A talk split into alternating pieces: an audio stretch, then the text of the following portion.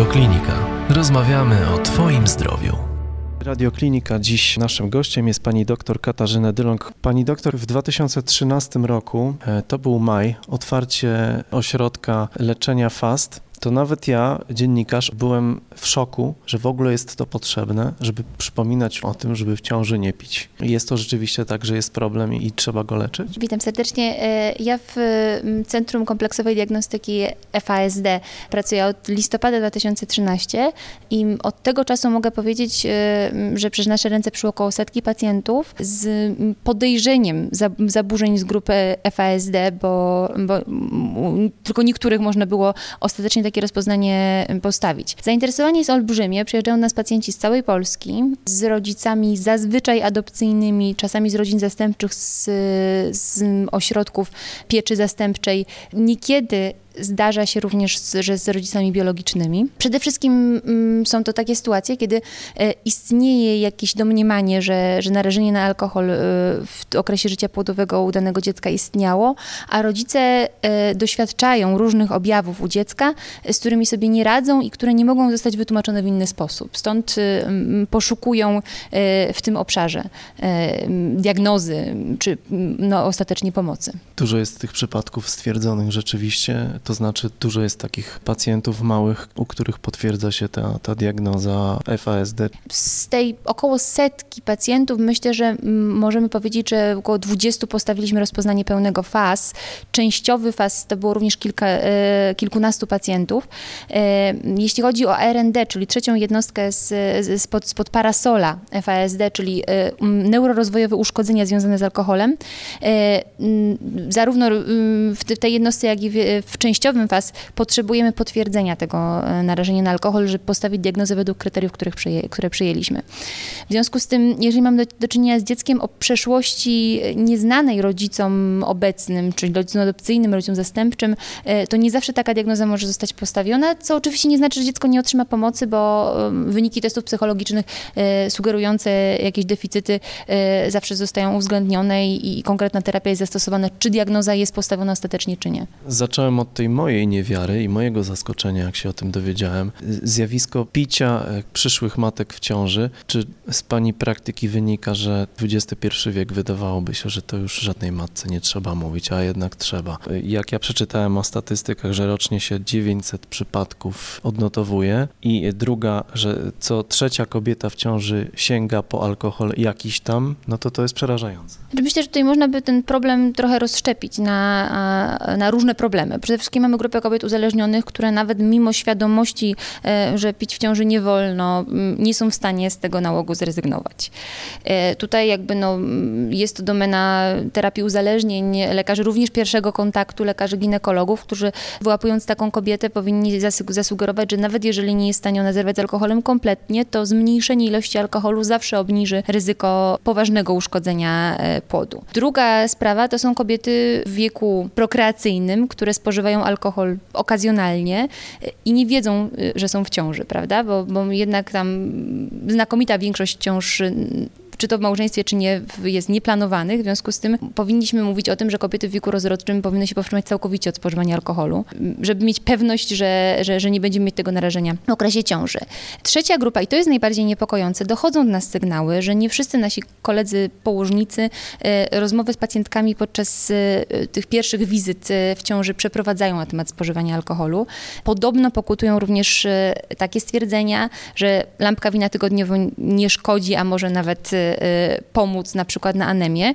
Y, no trudno mi jest to, w to uwierzyć, natomiast no, jeżeli tak jest, no to przede wszystkim trzeba też w środowisku lekarskim docierać z apelem, że, że ten problem istnieje. My mamy, aktualnie jesteśmy na trzecim etapie projektu Alicja, projektu współrealizowanego z Polską Agencją Rozwiązywania Problemów Alkoholowych. Ten projekt miał na celu ustalenie częstości występowania e, FASD, czyli całego parasola rozpoznań w populacji. I na ten moment wyniki projektu mówią, że 1,8% mm, to jest najniższa możliwa częstość występowania tej grupy rozpoznań w, w, populacji dzieci w Polsce. Oczywiście może być ona większa, ponieważ były tam trudności związane z tym, że, że duża grupa dzieci wypadła z badania, więc ono nie, nie określa ostatecznie tej, tej, tej wartości. Natomiast y, Problem ten jest według naszych informacji najczęstszym problemem trudności intelektualnych, deficytów intelektualnych w populacji naszej polskiej, więc na pewno nie jest bagatelny. O tych e, objawach pomówmy trochę szerzej. E, czym skutkuje picie alkoholu w ciąży? Bo tutaj może być nawet e, kieliszek jakiegoś mocniejszego trunku, może bardzo mocno uderzać w zdrowie dziecka. Jakie są te skutki tego złego prowadzenia się? Co do objawów, to przede wszystkim no, ja pragnę podkreślić, że to musi być diagnoza postawiona przez zespół z lekarzem pediatrą, lekarzem neurologiem dziecięcym, psychologiem, czasami psychiatrą dziecięcym w składzie Dlatego przestrzegałabym przed takim diagnozowaniem na oko, ponieważ y, faz objawia się, y, pełen, pełnoobjawy faz objawia się pewnymi charakterystycznymi cechami dysmorfii, czyli wyglądu twarzy. Dlatego ja żywię taką obawę, że potem y, osoby postronne, nie, niezwiązane z medycyną miałyby taką ochotę wytypować poszczególne jednostki. Natomiast tak, no, jest to właśnie charakterystyczny wygląd twarzy, problemy neurologiczne bądź psychologiczne, czyli, czyli różna skala uszkodzenia e, układu nerwowego. E, w pełno objawiła się również niedobór wzrostu, niska masa urodzeniowa. No i do diagnozy, do postawienia diagnozy w przypadku mm, częściowego fasu i, i neurorozwojowych uszkodzeń związanych z alkoholem potrzebne jest również potwierdzenie narażenia. W przypadku pełnego fasu, jeżeli mamy wszystkie wcześniej przeze mnie wymienione e, składowe, można ten, to rozpoznanie mm, postawić bez informacji na temat y, narażenia na alkohol w okresie życia płodowego. Jeżeli chodzi o, o okres trwania ciąży, to y, spożywanie alkoholu jest bezwzględnie zakazane przez cały okres trwania ciąży i w każdym okresie może wywołać y, uszkodzenia u dziecka. Przez pierwsze dwa tygodnie można powiedzieć, że jest to względnie jeszcze bezpieczne, ponieważ wtedy albo dochodzi do poronienia takiej wczesnej ciąży, albo dochodzi dochodzi do, często do samonaprawy, jeżeli następują uszkodzenia, no bo to jest etap tam moruli, blastuli, czyli bardzo, bardzo wczesny etap rozwoju dziecka przed zagnieżdżeniem i, i, i tuż po. Natomiast y, y, jeśli chodzi o, o pierwszy trymestr y, później, no to mamy okres bardzo dynamicznego rozwoju. Tak naprawdę każdy dzień nosi, niesie ze sobą nowe zmiany w, w organizmie płodu. W związku z tym przy, przede wszystkim, jeśli wtedy wystąpi narażenie na alkohol, dochodzi do uszkodzenia strukturalnego mózgu. Wtedy również kształtują się te charakterystyczne cechy y, dysmorfii y, twarzy. E, w trzecim trymestrze, natomiast drugim i trzecim trymestrze natomiast e, płód już w zasadzie bardziej ukształtowany wzrasta, w związku z tym e, narażenie na alkohol upośledza wzrastanie i, i, i przybieranie masy. Wtedy układ centralny system nerwowy może być również uszkodzony, natomiast są to uszkodzenia bardziej na poziomie biochemicznym, funkcjonalnym niż strukturalnym. A zatem trwałe uszkodzenia, w jaki sposób potem się takie dziecko leczy? Przede wszystkim, jeżeli takie dziecko otrzyma już diagnozę, e, otrzymuje on również plan tak indywidualne, ponieważ dzieci e, z rozpoznaniami z tej grupy różnią się między sobą bardzo. W związku z tym plan musi być opracowywany e, dla poszczególnego dziecka. Na pewno istotne jest oddziaływanie psychologiczne, czyli, czyli różnego rodzaju terapia psychologiczna. Natomiast naszym największym sprzymierzeńcem w leczeniu dziecka z FAS jest jego środowisko, czyli rodzice, którzy odpowiednio przeszkoleni i poinformowani na temat deficytów, jakie dziecko ma w funkcjonowaniu, mogą te deficyty kompensować i E, e, oddziałując na nie cały czas, e, tak naprawdę przyczynić się do jego lepszego funkcjonowania w przyszłości. Pragnę też podkreślić, że tej faz jako taki trudno mówić o rokowaniu, gdyż trafiają do nas dzieci bardzo pokiereszowane przez życie w tym pierwszym okresie, najważniejszym, niemowlęcym, noworodkowym. I, i, i dzieci, które przy dużym narażeniu znalazły się w sprzyjających warunkach, jak kochającej rodzinie, dobrej rodzinie zastępczej, kochającej rodzinie adopcyjnej lub w rodzinie biologicznej, która poradziła sobie z problemem, mm, rozwijają się dużo, dużo lepiej i mają dużo, dużo lepsze rokowanie niż dzieci, który, u których możemy domniemywać o mniejszym narażeniu, które e, na swojej drodze napotkały trudności takie jak przemoc, nadużywanie seksualne, zaniedbywanie, czy po prostu no, brak miłości. Powiedziała Pani o, tej,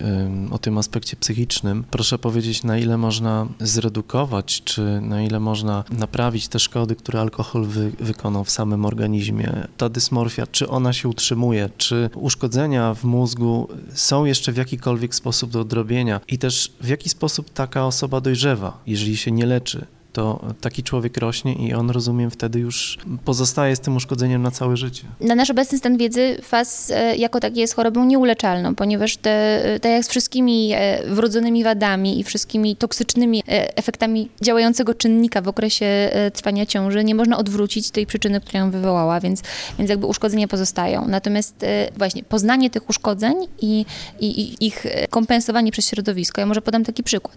Osoby z FAS mają olbrzymie trudności, ze względu na uszkodzenie płatów czołowych, mają olbrzymie trudności e, w planowaniu, organizowaniu życia, w zapamiętywaniu pewnego mm, harmonogramu. Więc jeżeli rodzic, mając świadomość, e, że taki jest problem jego dziecka, będzie wszystko pisał, organizował dom i życie w taki sposób, że, że dni są takie same, nie ma żadnych zaskoczeń, to dziecko będzie jakoś w tych ramach funkcjonowało. Jeżeli e, dziecko takie mm, e, napotyka e, oczekiwania dostosowane do innych dzieci, z których nie, na które nie może odpowiedzieć, prawda, i spotyka się jeszcze z skarceniem w sytuacji, kiedy nie jest się w stanie z tych, z tych oczekiwań wywiązać, to narasta frustracja i to pogłębia tak naprawdę deficyty, które się ukształtowały już w życiu płodowym. W związku związku z tym, tak jak mówię, to jest terapeutyczne i to tak naprawdę może, może nie odwrócić, ale zahamować postępujący e, rozwój e, problemów psychologicznych u takiego pacjenta. E, pacjenci ci również bardzo łatwo ulegają wpływom, co w okresie takim wczesnodziecięcym sprawia, że są bardzo sympatycznymi jednostkami, są takie przelepne, kochane, natomiast w okresie, po okresie dojrzewania rodzi to olbrzymie problemy, ponieważ stają się kozłami ofiarnymi w grupach, często prowokowani do różnych działań, których nie podjęliby się inni, wpadają w konflikty z prawem, w konflikty już w szkole z otoczeniem. E, w związku z tym również wiedza na temat takich e, deficytów, takich problemów dziecka pozwala je zabezpieczyć przed, przed kon konkretnymi e, niebezpieczeństwami, które niesie za sobą dorosłe życie. W okresie dojrzewania cechy dysmorfii ulegają pewnemu wygładzeniu, że tak powiem. Tutaj, zwłaszcza jeśli na przykład młodzi mężczyźni zapuszczają brody, wąsy, to tutaj w w okolicy tam rynienki podnosowej, e, wargi górnej, te dysmorfie tak naprawdę mogą być niezauważalne dla otoczenia. Również my staramy się e, zobaczyć, jeśli jest taka możliwość dziecko tam do tego 10 roku życia, żeby e, postawić diagnozę, ponieważ po, po okresie dojrzewania obraz może być zatarty. Natomiast jeżeli nie, nie włączy się odpowiedniej terapii odpowiednio wcześnie, istnieje ryzyko, że taka osoba będzie jakoś tam poza społeczeństwem funkcjonować i, i, i nie będzie przede wszystkim szczęśliwa, bo to jest też bardzo ważne. Czy z Pani praktyki dotychczasowej pracy, z Pani wiedzy wynika, że jest coraz lepiej ze świadomością mam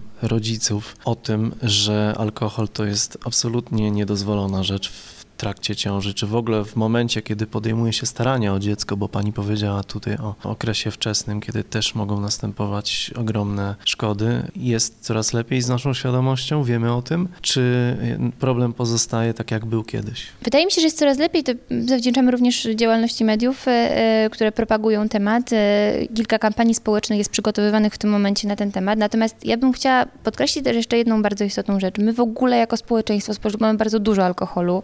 Od w tym momencie y, wieku nastoletniego, bo przecież ja pracuję jako pediatra, w związku z tym e, spotykam y, również już praktycznie uzależniających się od alkoholu nastolatków e, na izbie przyjęć czasami. Jest, nasze przyzwyczajenia alkoholowe jakby rozszerzają się, ponieważ pojawiają się tak, tak, tak zachodnie trendy typu piwo do meczu, wino do obiadu. Jednocześnie mam wrażenie, że nie porzucamy tych tradycyjnych bardziej w Polsce form spożywania alkoholu, więc e, poszerza się wachlarz możliwości, e, a wcale nie pijemy mniej. Natomiast ja bym przede wszystkim chciała podkreślić, że młode kobiety bardzo często pozostają w sytuacji macierzyństwa i y, osamotnione. I otoczenie y, może mieć bardzo degradujący wpływ na, e, na taką młodą mamę, młodą kobietę, więc dokładanie jakby odpowiedzialności, obarczanie ją winą za to, że, że, że, że na przykład spożywa czy spożyła alkohol w trakcie trwania ciąży, y, może przyczynić się do jej pogorszenia stanu psychicznego i tak naprawdę pogłębić jej uzależnienie albo albo mm, poszukiwanie jakichś innych form rozładowania napięcia. Dlatego wydaje mi się, że w swoim przekazie powinniśmy być ukierunkowani do całego społeczeństwa, nie tylko do kobiet, również do ich partnerów, do ich rodziców, do ich przyjaciół, którzy kobiety na, na, na tej trudnej drodze przez, przez 38 do 42 tygodni ciąży e, powinni jej towarzyszyć i wspierać, a nie patrzeć karzącym okiem, e, e, czy, czy czasem się jej nie przydarzy jakieś potknięcie. W związku z tym właśnie chciałabym, wydaje mi się, że kobiety są coraz bardziej świadome. Mam wątpliwości co do reszty, co do przede wszystkim partnerów i przede wszystkim chciałabym tutaj uniknąć stygmatyzacji i, i, na, i, i właśnie składania na barki młodych mam odpowiedzialności, której nie są w stanie udźwignąć. Bardzo dziękuję za rozmowę. Dziękuję. Więcej audycji na stronie radioklinika.pl